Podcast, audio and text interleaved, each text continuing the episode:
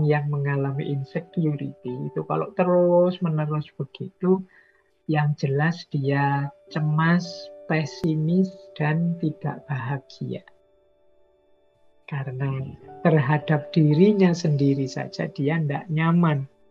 Dia tidak merasa puas. Akhirnya apa? Dia serba pesimis dan tidak bahagia. Merasa rendah, tidak percaya diri, putus asa, depresi, kesepian, merasa tak berharga. Dalam situasi yang parah bahkan ada yang wah apa sih gunanya aku hadir ke dunia ini? Apa arti keberadaanku? Bahkan ada yang sampai ingin mengakhiri hidup makanya tadi saya bilang yuk kita bareng-bareng untuk lingkungan kita, untuk sekeliling kita, saling membantu untuk menegaskan diri kita bahwa kita ini manusia-manusia yang sama-sama berharga. Kalau hari ini kan banyak itu pertarungan saling menjatuhkan, saling merendahkan. Nah ini menurut saya eman-eman waktu dan energi kita untuk saling bertarung, saling menjelekkan, saling menjatuhkan.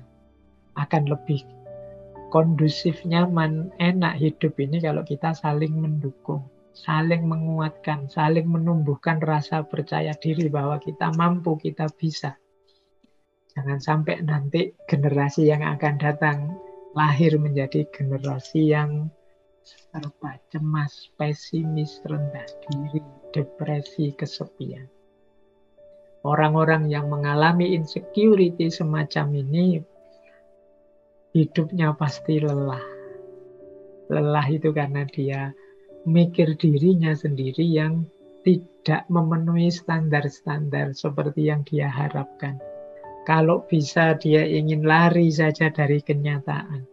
Dia tertekan karena tidak cocok antara ideal yang ada di pikirannya dengan kenyataan yang ada di depan matanya.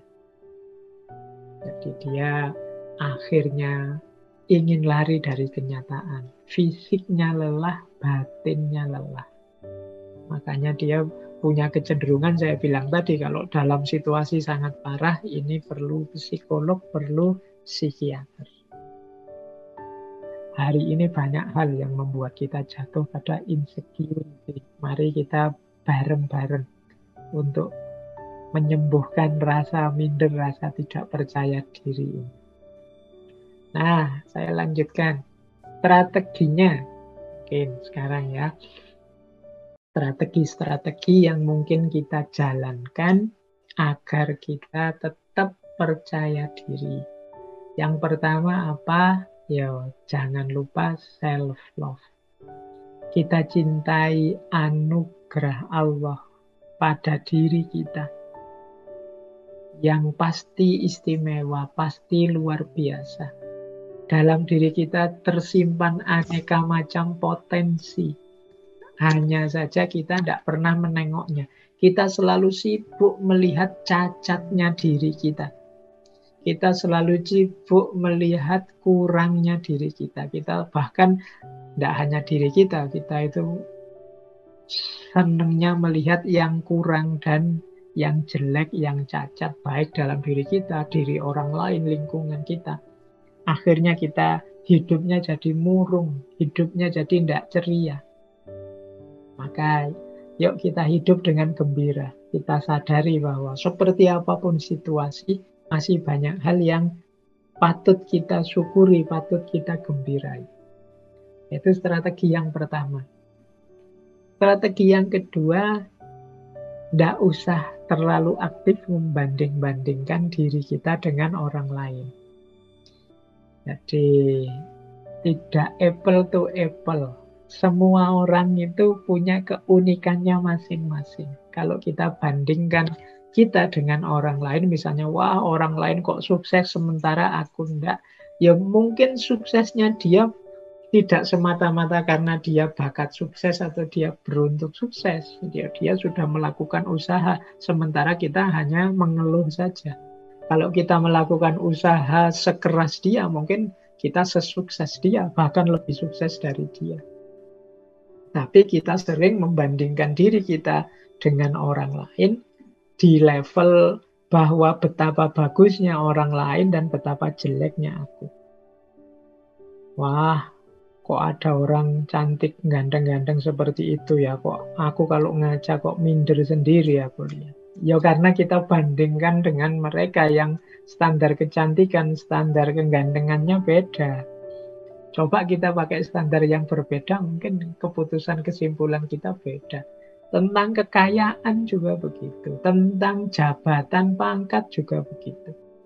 Kita sukanya membandingkan dengan orang lain. Maka untuk biar kita tidak jatuh pada insecurity, yuk mari latihan untuk tidak membanding-bandingkan diri kita dengan orang lain terus-menerus. Kemudian yang ketiga, cari teman yang mendukung. Jangan teman yang malah menjatuhkan harga diri, menjatuhkan rasa percaya diri kita. Kok terpaksanya punya teman yang nyinyir, punya teman yang suka nyela, punya teman yang tidak mendukung kepercayaan diri kita, ya sudah, jangan terlalu sering dekat-dekat. Biar apa?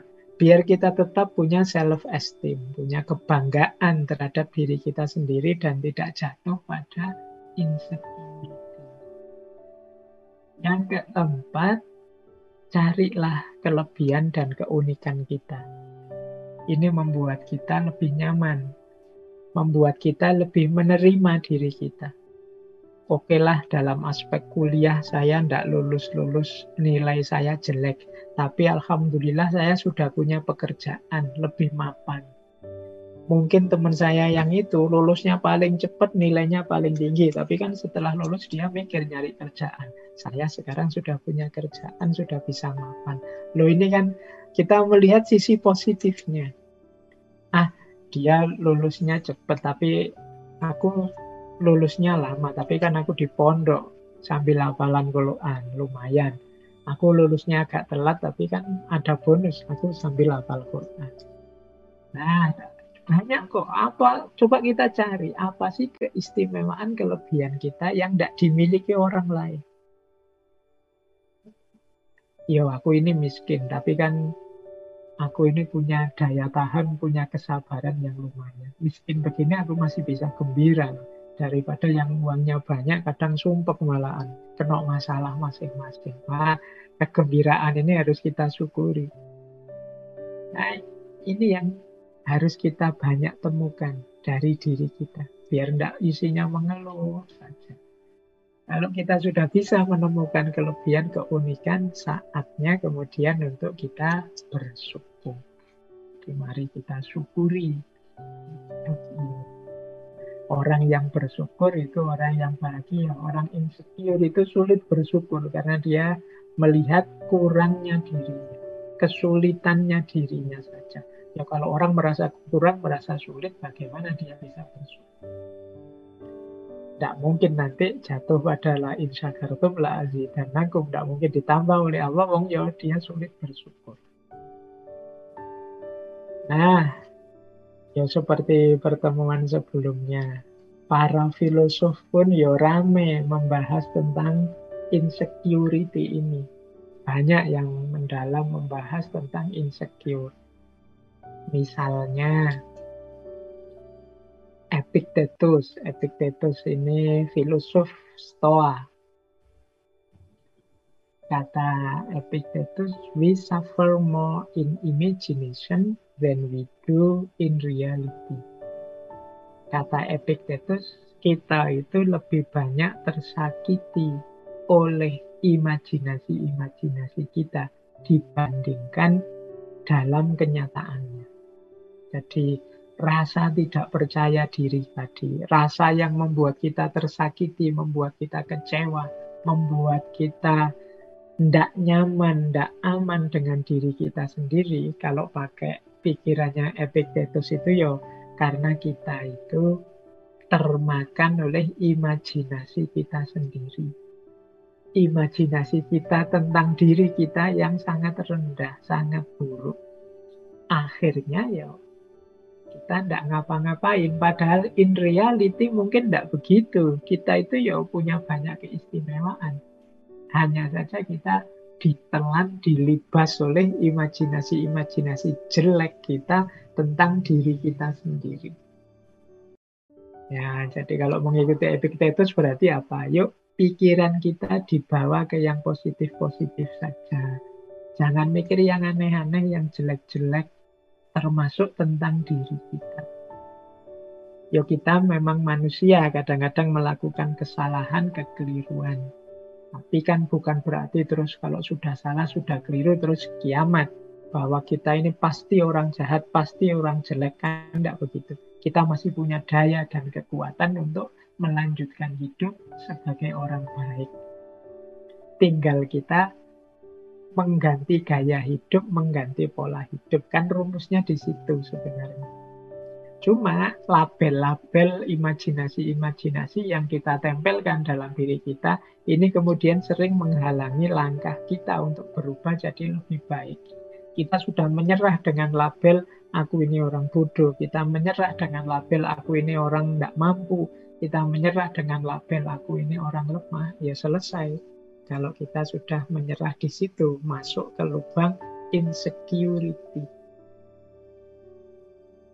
Kemudian ini dilengkapi oleh pandangannya Dalai Lama. Kata Dalai Lama, lack of transparency result in distrust and a deep sense of insecurity. Kurangnya keterbukaan akan membuahkan ketidakpercayaan dan insecurity yang dalam. Jadi lack of transparency itu kan berarti tidak terbuka, tidak jujur, tidak apa adanya tentang diri kita. Ya tentu saja melahirkan orang lain tidak percaya pada diri kita, kita juga tidak percaya pada diri kita, wong kita tidak paham. Kenapa kita tidak paham? Karena kita tidak jujur di situlah kita masuk pada insecurity. Karena kita tidak paham tentang diri kita, ya kita isinya serba bingung mau apa, mau ke mana. Nah, dilanjutkan oleh Erich Fromm. Kata Erich Fromm, tugas yang harus kita tetapkan untuk diri kita bukan kok to feel secure, untuk merasa aman, tapi to be able to tolerate insecurity. Kita harus bisa menerima insecurity. Maksudnya apa? Ketakutan-ketakutan, kemudian hal-hal yang menurut kita negatif, itu kita terima dulu. Ya setelah itu kita carikan solusinya. Tidak mungkin hidup kita itu sepenuhnya secure, sepenuhnya nyaman, enak, pasti tentu saja ada yang kurang-kurang. Ya kita terima dulu yang kurang-kurang ini, nanti pada saatnya kita tingkatkan, kita keluar dari zona nyaman kita untuk hidup secara lebih baik. Nah, dipungkasi oleh Oso, kata Oso, kuncinya kita lepas dari insecurity adalah expectation, harapan. Jadi, jadi manusia, jangan sampai kita kehilangan harapan. Mengapa sih orang insecure tadi terus tidak mau ngapa-ngapain lagi, menyerah dengan dirinya, itu karena dia putus harapan karena dia sudah sangat kecewa dengan dirinya, akhirnya putus harapannya. Dia tidak ingin apa-apa lagi sehubungan dengan dirinya. Dia tidak percaya dirinya bisa mencapai sesuatu.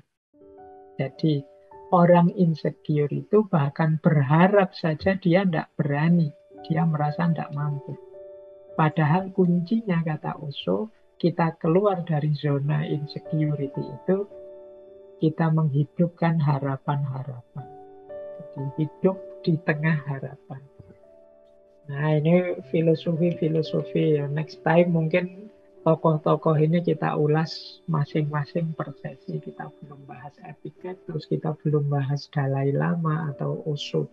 Nanti kita perdalam gagasan beliau-beliau ini di satu sesi khusus entah kapan.